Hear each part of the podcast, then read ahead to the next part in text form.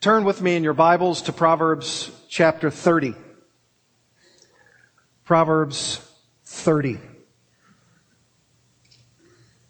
As I mentioned to you the last time we studied from the book of Proverbs that King Solomon's Proverbs are now over with the end of chapter 29. And we have some appendices from a couple of different authors, and we will continue to pursue chapters 30 and 31 until we come, Lord willing, to the end of this great book. In the very first chapter and in the very first section of John Calvin's classic book, The Institutes of the Christian Religion, which, by the way, has been the topic of our pastoral staff's reading and talking about over the last couple of years. We have worked our way through the first of two volumes of that great classic by John Calvin. And uh, recently, as we've worked our way through the first section of volume two, we have reached page 900 and we are continuing to read and talk about the impact of John Calvin's teaching on our own life. And in that book, in that classic work within Christianity, John Calvin states the following. Nearly all the wisdom we possess, that is to say true and sound wisdom, consists of two parts. The knowledge of God and of ourselves. But while joined by many bonds, which which one precedes and brings forth the other is not easy to discern. In the first place, no one can look upon himself without immediately turning his thoughts to the contemplation of God, in whom he lives and moves. For quite clearly, the many gifts with which we are endowed are hardly from ourselves Indeed, our very being is nothing but subsistence in the one God. The miserable ruin, Calvin goes on to say, in, into which the rebellion of the first man cast us, especially compels us to look upward. Each of us must then be so stung by the consciousness of his own unhappiness as to attain at least some knowledge of God. Thus, from the feeling of our own ignorance, vanity, poverty, infirmity, and what is more, depravity and corruption, we recognize that the true light of wisdom, sound virtue, full abundance of every good, and purity of righteousness rest in the Lord alone. Accordingly, the knowledge of ourselves not only arouses us to seek God, but also, as it were, leads us by the hand to find Him. Now, I can't be sure, of course, but I truly wonder if John Calvin wasn't thinking of Proverbs chapter 30, verses 1 to 6, when he originally penned those words. If he wasn't thinking about Proverbs 30, he most certainly could have, because Calvin's words fit so appropriately with the author of this portion of scripture and what he's describing. Listen to what the author of this section of Proverbs says in verses 1 to 6 of Proverbs 30. The words of Agur, the son of Jakeh, the oracle. The man declares to Ithiel, to Ithiel and Ucal, Surely I am more stupid than any man, and I do not have the understanding of a man. Neither have I learned wisdom, nor do I have the knowledge of the Holy One. Who has ascended into heaven and descended? Who has gathered the wind in his fists? Who has wrapped the waters in his garment? Who has established all the ends of the earth? What is his name or his son's name? Surely you know. Every word of God is tested. He is a shield to those who take refuge in him. Do not add to his words, or he will reprove you, and you will be proved a liar. The author, Agur, like Calvin after him, is essentially saying that there are only two kinds of knowledge. The knowledge of ourselves and the knowledge of God. And that's why I've titled this message and the one next time, Knowing God.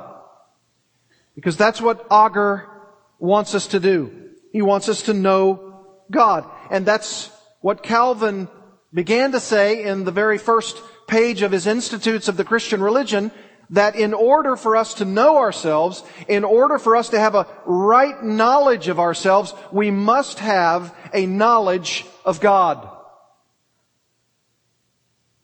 When we begin in the Christian life to ponder ourselves, we learn so readily that any knowledge that we have attained in this life is directly because of the gift of the knowledge of God.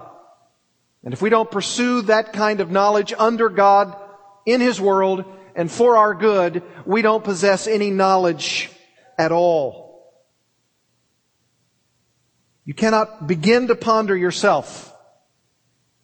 You cannot hope to ponder the world unless you ponder God.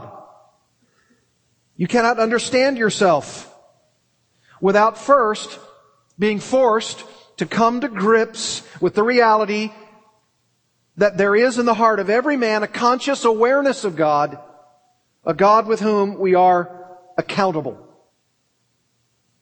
Now with this in mind, you could actually outline the first four verses of this chapter by looking at two very simple things. Number one, the futility of Agur's wisdom. Sort of in a biographical, autobiographical setting.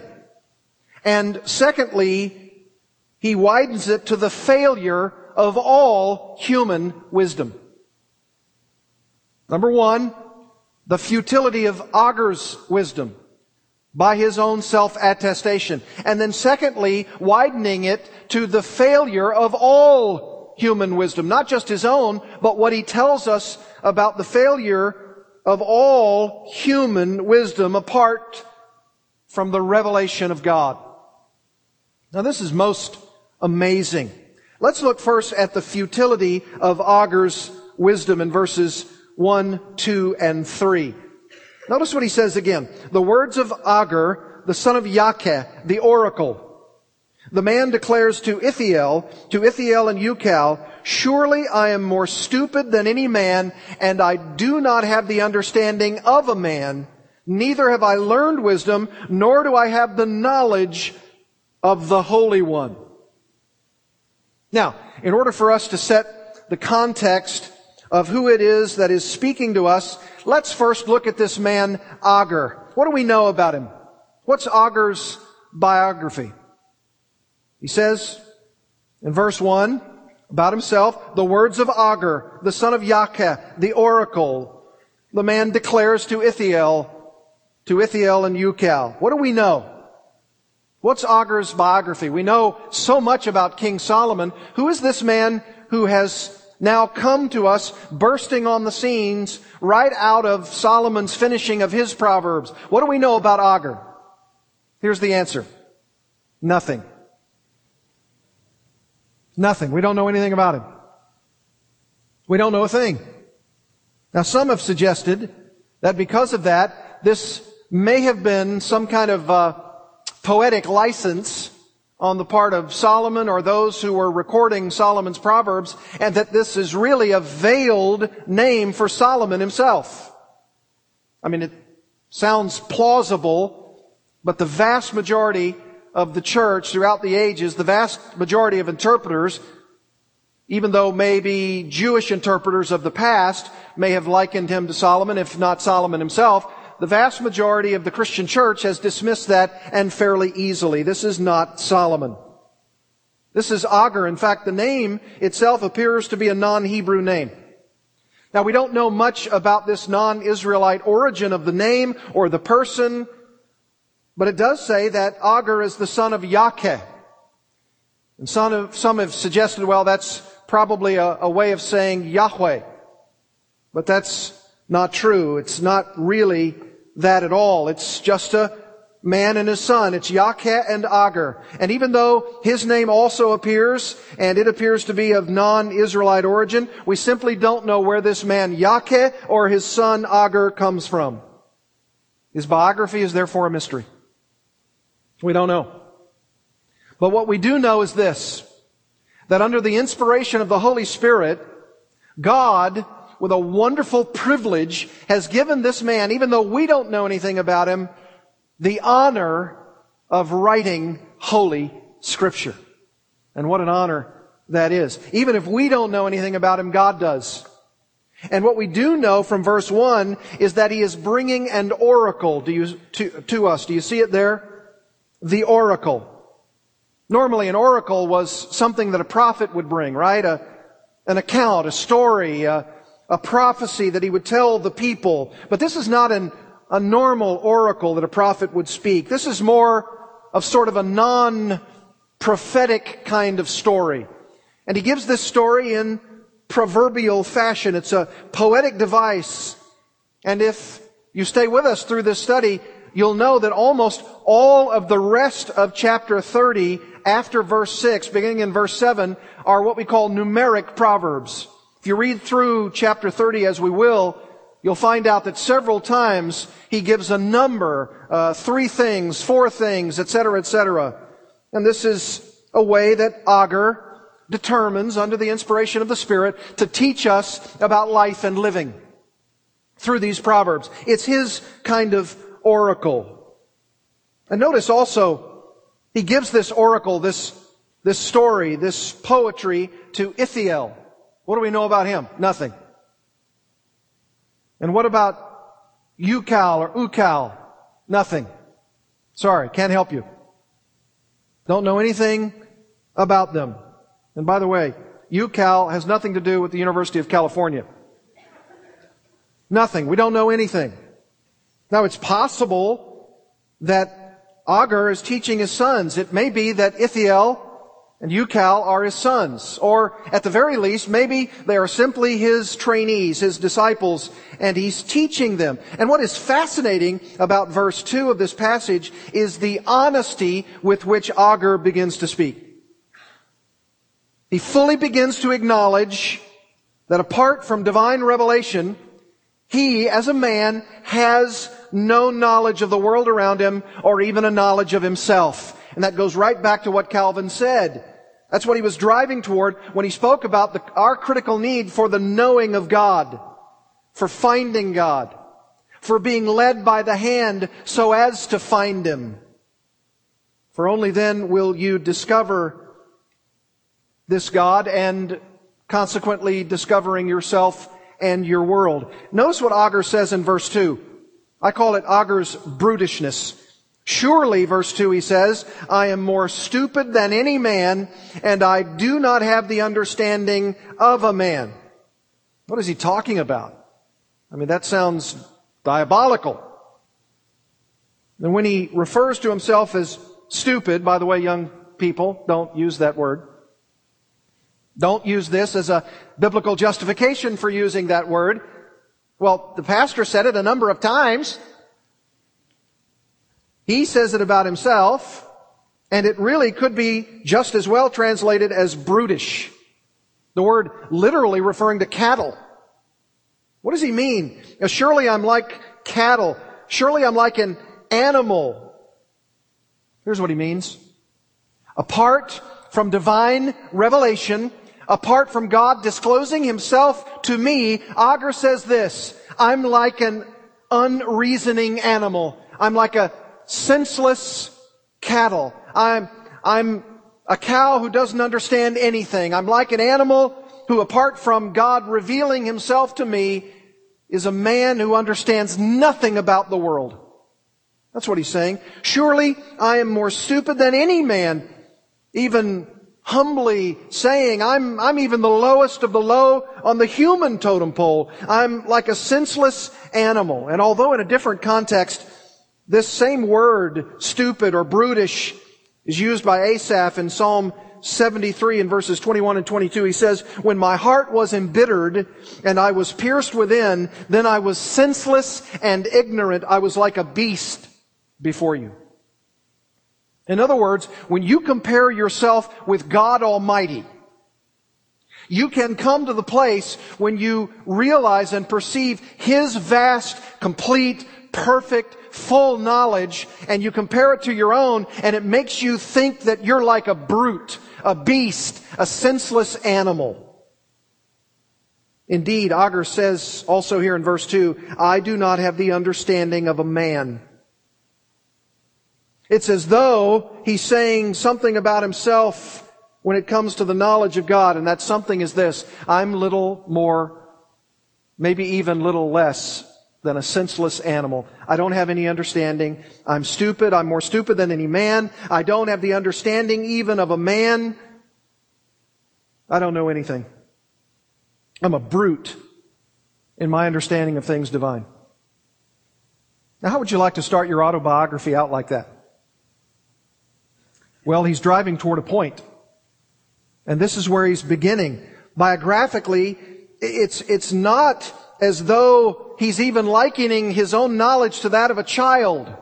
And sometimes we would even say that. Even the apostle Paul says, when I was a child, I acted as a child. I did things child, uh, children do. But when I matured, when I grew up, when I became a man, I put away what? Childish things.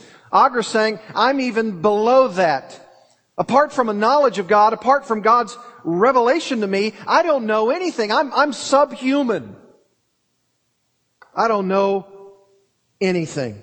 I know things only by instinct and by, by rote, not by rationality. Mean, he's hard on himself. And he's trying to prove the point.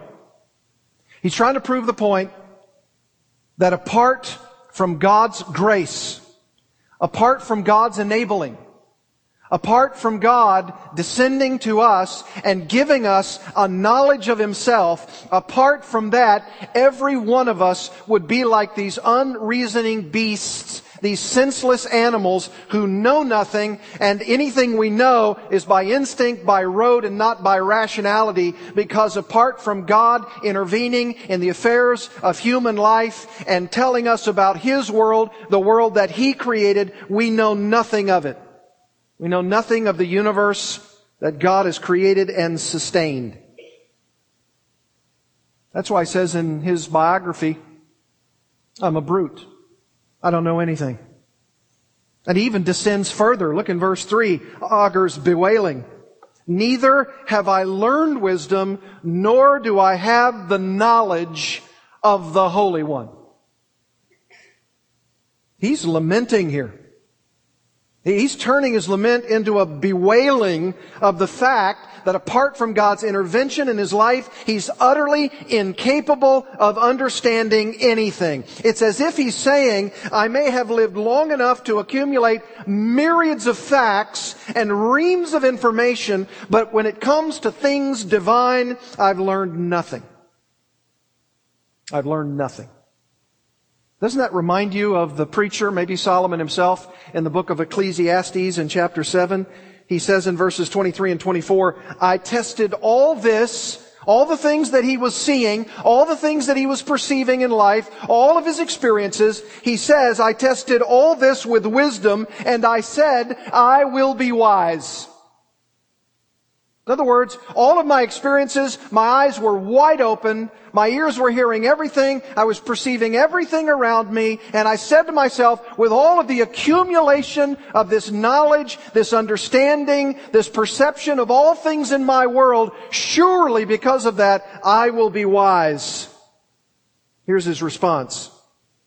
But it was far from me. What has been is remote and exceedingly mysterious. Who can discover it? You remember Jeremiah 17 9? says the heart, the heart of mankind is more deceitful than all else and is desperately wicked. And then this question, who can know it? Who can know it? Apart from God's intervention, we don't even know our own hearts. We don't know anything about the world. We don't know anything about how things are as they are and should be as they should be apart from God. Who can understand it? Our own wickedness brings us to the place where we admit or we should that I don't know anything. I have no learned wisdom nor the knowledge of the Holy One. You know what Agur's doing? He's replicating in graphic language what Solomon has already said in the first part of the book of Proverbs, namely in chapter 1 verse 7. The fear of the Lord, here it is, the fear of the Lord is the beginning of knowledge Fools despise wisdom and instruction. And you see, everyone, everyone is born a fool. Everyone is born a fool coming out of the womb. And if you don't have God intervening in your life by His grace through the Spirit, you don't understand the world as it really is. You don't understand how life is to be lived. You don't have the requisite skill for life and living. You're like that heart of Jeremiah 17. It's desperately wicked. Who can know it? I gathered all this information, all this reams of data, and it's far from me. Proverbs 9:10 The fear of the Lord is the beginning of wisdom and the knowledge of the Holy One is understanding. And Agur bewails the fact nor do I have the knowledge of the Holy One. He's, he's desperately lamenting that he has no knowledge of the Holy One, Israel's God. You know what he's like? He's like Isaiah in Isaiah 6. He's undone. He's, he's pondering the reality that apart from God, apart from God's Word, he knows nothing. He is nothing. And you say, wait a minute, but doesn't he have enough light within himself because he's realizing this, because he's recognizing this, not apart from the light of the knowledge of God himself? The only light he has has let him know, at least in his initial search, is that he has no light within himself. And this is amazing. This is the, this is the futility of one man's search for knowledge, the knowledge of God, knowing God apart from divine wisdom. And it doesn't just end with him. He's, he's not just some poor fellow. It's just not his own futility. It's not just like Koheleth or the preacher, Solomon, it's just not like that one who says, I did everything I could. I tried to find the knowledge of the world. I went all around. I studied. I learned. I investigated. I experienced. And I realized that I was far from knowing God. It's not just a couple of guys who are writing in our Bibles. It's all of us. It's not just the futility of Agur's own wisdom, it's the failure of all human wisdom. We're all in the same boat, and it's not a pretty sight. Look at verse 4. Proverbs 30 verse 4. This is the failure of all human wisdom. Notice, who, Agur says, has ascended into heaven and descended? Who has gathered the wind in his fists? Who has wrapped the waters in his garment? Who has established all the ends of the earth? What is his name or his son's name? Surely you know. What is he doing? Agur's asking a series of questions which is further serving to indict not just himself, but the whole human race.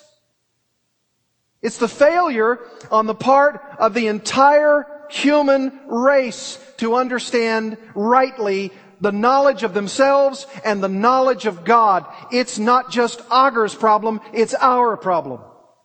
It's the problem of the human race. And he does it ingeniously. He asks a series of questions. Here's the first one. Who has ascended into heaven and descended? In other words, if someone were to come along and say, no, no, no, you're wrong, Agur, you're wrong. I, I have wisdom. I don't know anything about Yahweh. I don't any, I don't know anything about the, the Holy One of Israel, but I'm telling you, I have ascertained, I've searched out wisdom, I know what it is, and Agur says, how? How have you done it? And he says, in fanciful terms, I ascended into heaven and I found the kind of wisdom that I needed and I've now descended from above to below and I'm now announcing it to the world. I've just described the autobiography of Deepak Chopra. That's an example, just in our 21st century. With somebody who presumes that he knows the ins and outs of the universe. I've just given you the sense of Oprah Winfrey,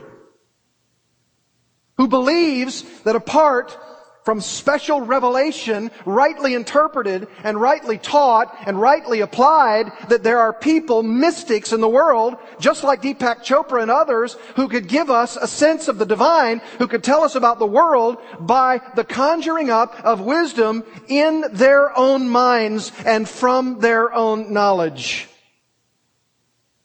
It's just like someone who says, I've carried back wisdom from above. And Agur says, question number one, can any man carry back wisdom from above? Who has ascended into heaven and descended? He asks this rhetorical question as it regards what man? Any man who can actually ascend into the very throne room of God and stay there long enough in order to grasp perfect, complete knowledge and understanding, including the wisdom to know how to successfully live life on earth, let alone understanding the complexity of the entire universe, and then who descends back to earth and communicates this wisdom to others, I want to meet him. Where is he? Who is that man? You see, it's the failure of all human meanderings, human knowledge, human searches of wisdom apart from the divine. Here's the rhetorical question. Who is that man? Where is he? You know what the answer is? He doesn't exist. The answer is no one. It's impossible for man, any man, even one who has admitted to himself that when compared to the Almighty, we're like brutes, like Agur himself that apart from God coming to us, we're unable to ascend to Him. You can't do it. Nobody can foolishly, pridefully presume that they can just, just waft their way to heaven, grab some knowledge, come back down and say, I've got the truth. Doesn't work that way. Can't descend to earth with what you believe is some acceptable, life-giving, sufficient understanding of the world and just go into your local bookstore. Just find all of the books from all the people that say, I've gone to heaven. I've got knowledge. I've got the secret knowledge. It's all of the present day Gnostics. Can't happen. Wasn't this, by the way, the very sin issue in the Garden of Eden? Genesis 3 5. Satan says, God knows that in the day you eat from it, from the tree of the knowledge of good and evil, your eyes will be open and you will be like God, knowing good and evil. In other words, he twisted it all the way around so that Eve would be tempted to believe about herself that she was being held out by God of the real knowledge of good and evil, and that didn't set well with her, and so she decided, Genesis 3 6, when the woman saw that it, the tree, was desirable to make one wise, she took from its fruit and ate, and she gave also to her husband with her, and he ate.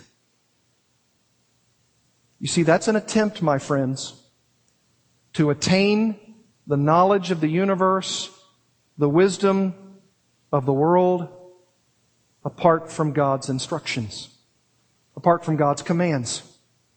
They were specifically prohibited from only one tree, and Satan duped them into believing that it was the one tree for which God was holding out on them the very knowledge of good and evil, and they took the bait because they wanted to be wise. Wasn't that also the very folly of the Tower of Babel? Remember that? Genesis 11:4. They said, "Come, let us build for ourselves a city and a tower whose top will reach into heaven." You see, ascending into heaven. Just build a building, a tower, and let us make for ourselves a name, the Bible says. Otherwise we will be scattered abroad over the face of the whole earth. And that's exactly what happened. Because they tried to attain wisdom, they tried to ascend into the very portals of heaven apart from God's command and design, and He scattered them over the face of the earth and were still scattered. Isaiah 5:21 says, "Woe to those who are wise in their own eyes and clever in their own sight." Jeremiah 8:9 says, "The wise men are put to shame, they are dismayed and caught. Behold, they have rejected the word of the Lord, and what kind of wisdom do they have?" You see, the Bible cuts through all the fog and it gives us in black and white terms the ultimate choice. It is either the wisdom of man and what he pursues or the wisdom from God and what he grants. That's it. That's the choice. You remember Romans 1? For even though they knew God, they did not honor him as God or give thanks, but they became futile in their speculations and their foolish heart was darkened. Professing to be wise, they became what? Fools. You see, you're trying to pursue wisdom apart from God's way, God's requirements, God's commands, God's avenue. 1 Corinthians 1.20, we read it this morning for our scripture reading. Where is the wise man? Where is the scribe? Where is the debater of this age, Paul says? Has God not made foolish the wisdom of the world? James 3.15. It may well sum up the point Agur is here making. This earthly wisdom is not that which comes down from above, but is earthly, natural, demonic. See, it's just a black and white issue. Agur is saying it's true of my own person and it's true of the whole world. Futile and a failure. Our only hope, our only hope, listen to this, is for God Himself to come, come down to earth and impart to us His own wisdom. That's it. Do you remember Jacob?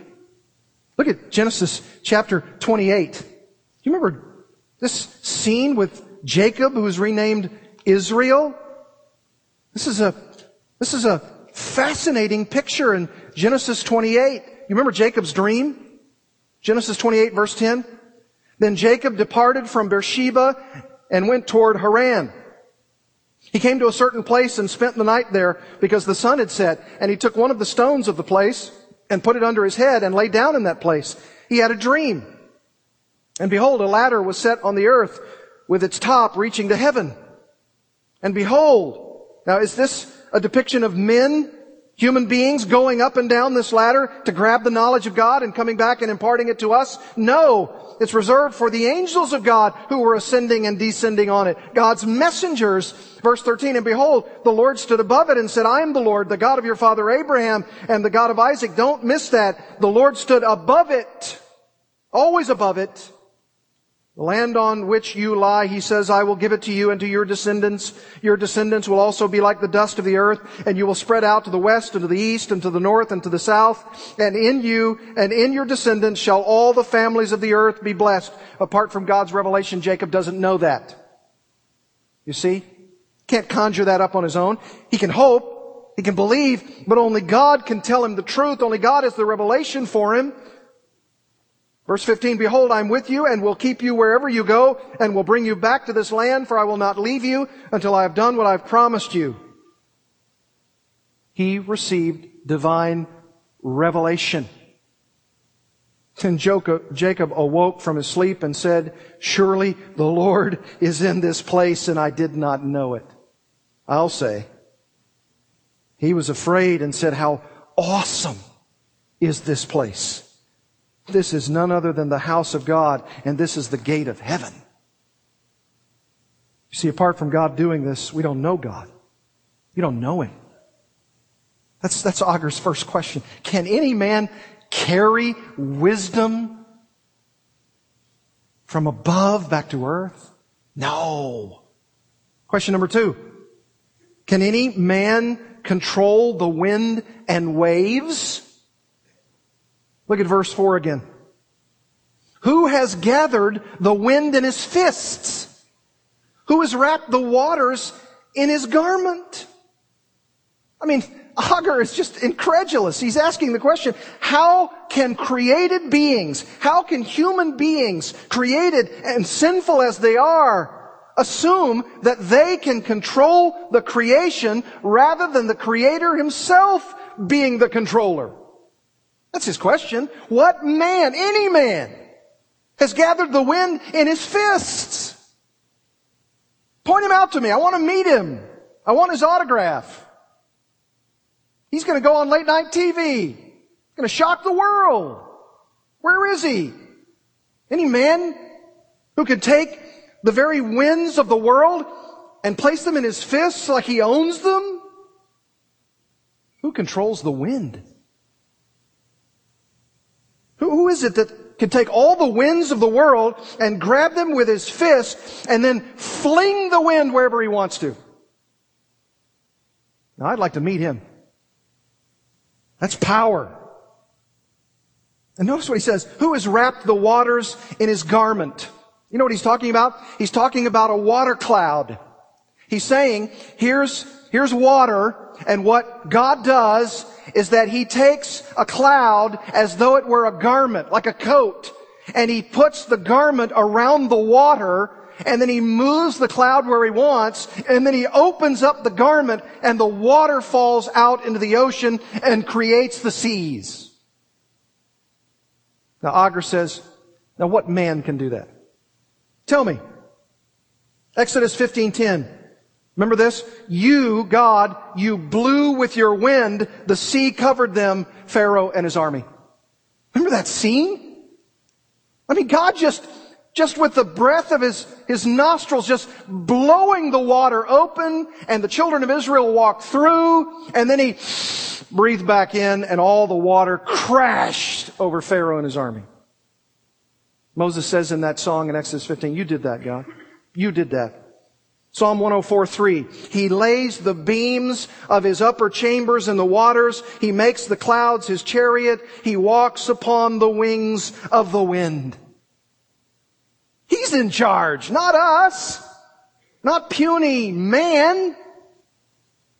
We can't even create most anything, let alone create the wind and the waves. Psalm 135, 7. He causes the vapors to ascend from the ends of the earth, who makes lightnings for the rain, who brings forth from the wind its treasuries.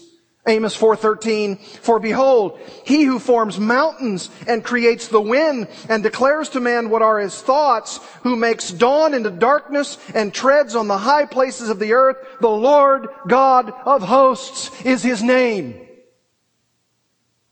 You think any man can stack up with that Point him out to me Give me his name I want to meet him That's a powerful dude where is he? Job 26, 8. He wraps up the water, the waters in his clouds, and the cloud does not burst under them. Our God, the God of the universe, controls every cloud burst. Every one of them. Job 38, verses 8 and 9. Who enclosed the sea with doors when bursting forth, it went out from the womb. When I made a cloud its garment and thick darkness its swaddling band. No man, mark it down, no man can control the wind and the waves. Where is he? Point him out to me. Question number three.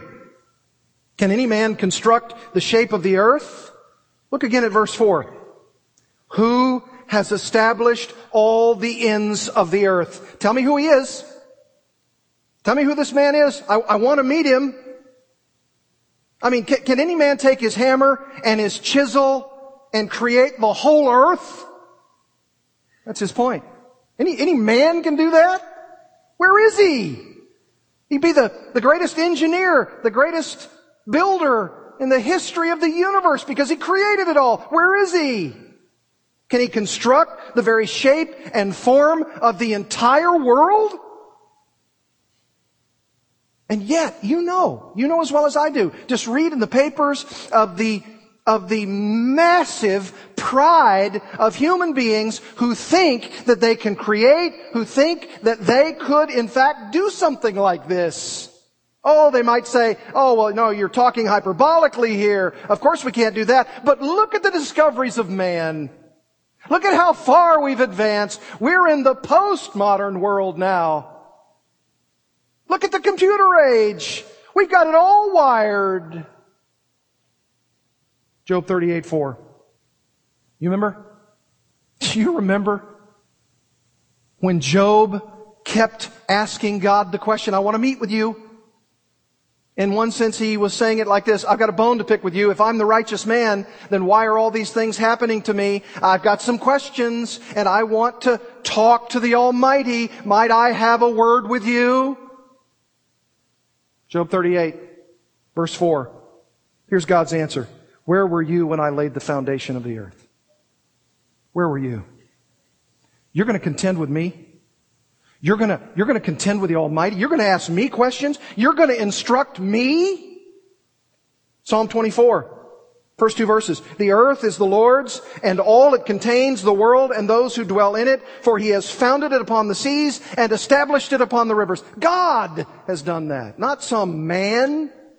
Proverbs 8 beginning in verse 27. When he established the heavens, I, wisdom, I was there. When he inscribed a circle on the face of the deep, when he made firm the skies above, when the springs of the deep became fixed, when he set for the sea its boundary so that the water would not transgress his command, and when he marked out the foundations of the earth. Where were we? Where were we? We weren't even around We weren't even born. We'd not yet been created. Isaiah 45, 18. The Lord, the Lord who created the heavens, He is the God who formed the earth and made it. He established it and did not create it a waste place, but formed it to be inhabited. Here He is. I am the Lord. And there is none else. That's, that's what Agur is trying to get us to see. There's no, there's no human wisdom and ingenuity that could think all this up, let alone construct the whole world. It's massive pride to think that you could do this. Here's his fourth question. This is the, this is the ultimate. Look at the uh, latter end of verse 4. Can any man claim to be God? Here he is. Show me, what is his name? What is his name? Or his son's name? Surely you know. I want to meet him. If that man does indeed exist, tell me his name. Tell me his son's name. I, I want to meet him. He's baiting the question. He's begging the question that that man does not exist. There's no one who can claim to be the one who carries wisdom back from above. There is no one who can rightly claim to be the one who controls the wind and the waves. There is no one who constructs the shape and form of the earth. If he's around, where is he? I want to meet him. Tell me his son's name. Surely you know his name, don't you? If he's here, he would have to make a claim to divinity because only God can do all of these things. I told you about God's response to Job. I wish we could read Job 38 through 41. We don't have that time. But they are chapters filled with God's indictment of human pride. Verse 1 of chapter 38. Then the Lord answered Job out of the whirlwind and said, Who is this that darkens counsels by words without knowledge? In other words, who's given bad counsel?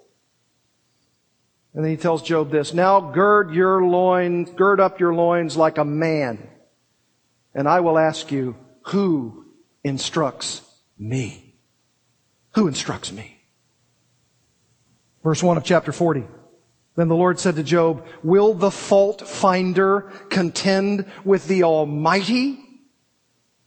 You're going to find fault with me? Let him who reproves God answer it.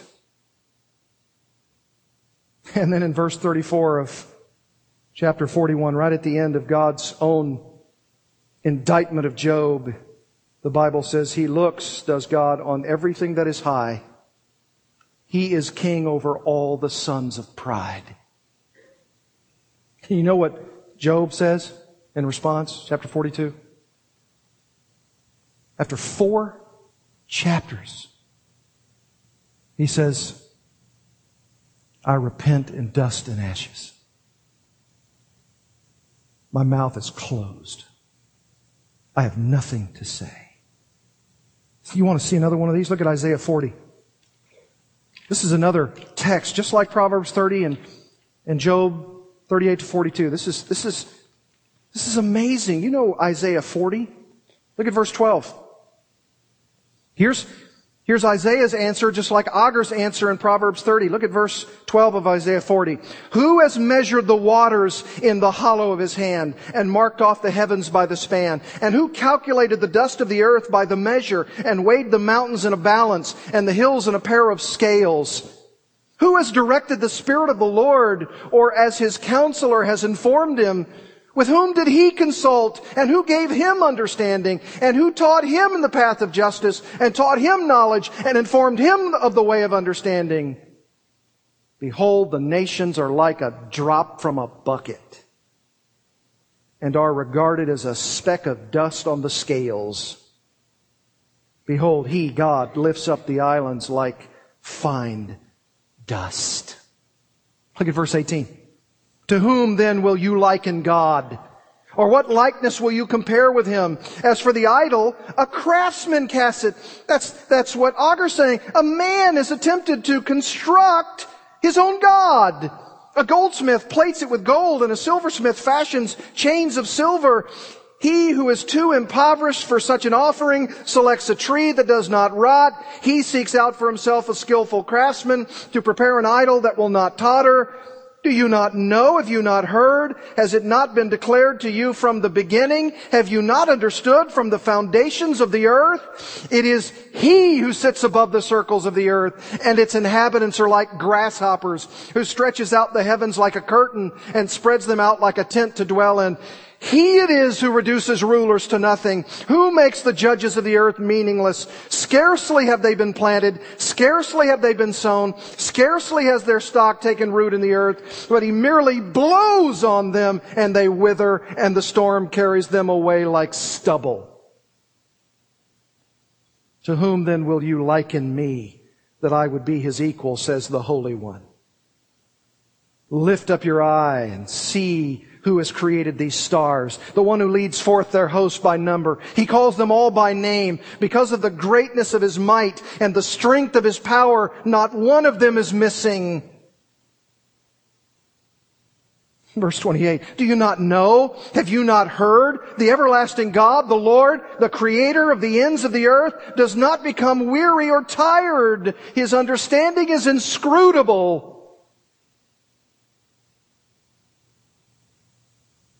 You know, after a sermon like this, you ask this question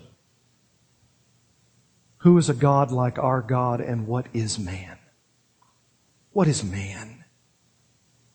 And I think without doing violence to what Agur is saying here with these rhetorical questions, which are, of course, all designed to be answered in the negative, I might propose to you that I actually do know a man.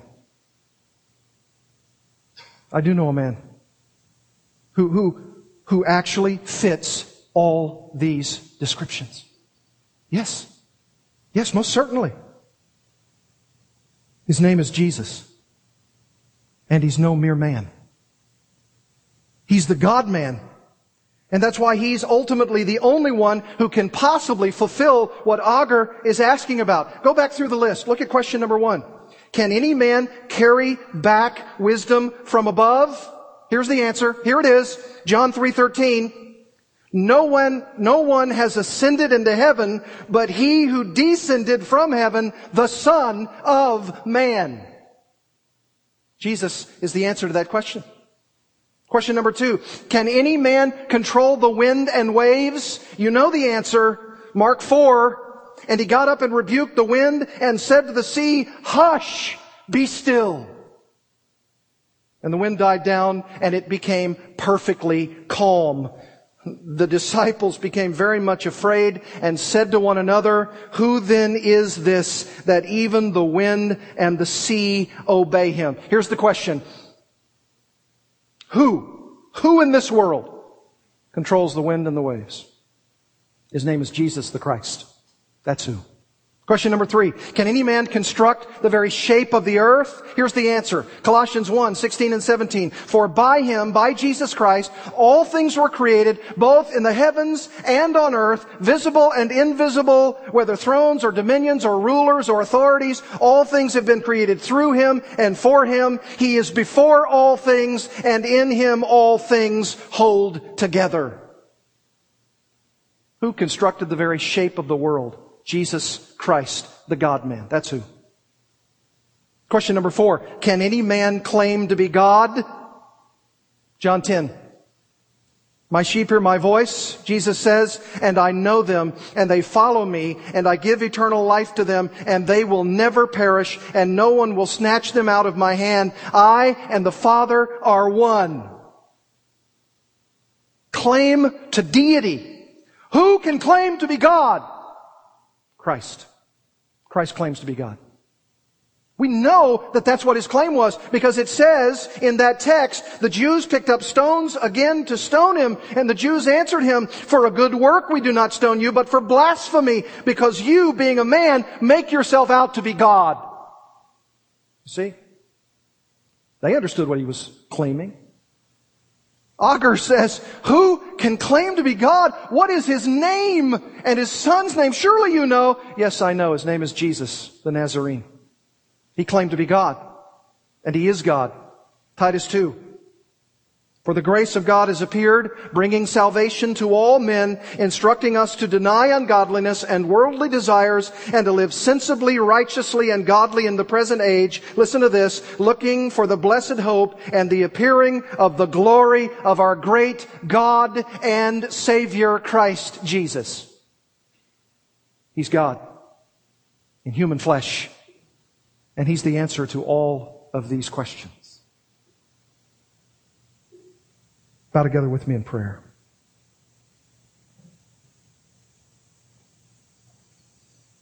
Our Heavenly Father, if Agur were here in our presence today, with the fuller revelation that we possess in our New Testaments, I am quite confident that he would answer his own last question in this way regarding the knowledge of God and the needing of his wisdom. What is his name? And what is his son's name? Agur would say his name is Yahweh God of Exodus 3, I am who I am. And his son's name is Jesus the Christ, who in John 8:58 said, before Abraham was born, I am. Is that your answer today? From where you sit, do you believe that all human wisdom is a complete failure apart from God's imparting His own wisdom to us? Do you believe that apart from God's own granting of it, we are but dust, and the whole enterprise of gaining the necessary wisdom is futile? If that's what's resonating in your heart, if you're convicted that you've attempted to know God, you've attempted to know the world, you've attempted to know yourself apart from God's wisdom, it's futile and an abject failure. Believe in the God man, Jesus Christ, who alone is the answer to Agur's questions. Believe in Him savingly for eternal life. In His name we pray. Amen.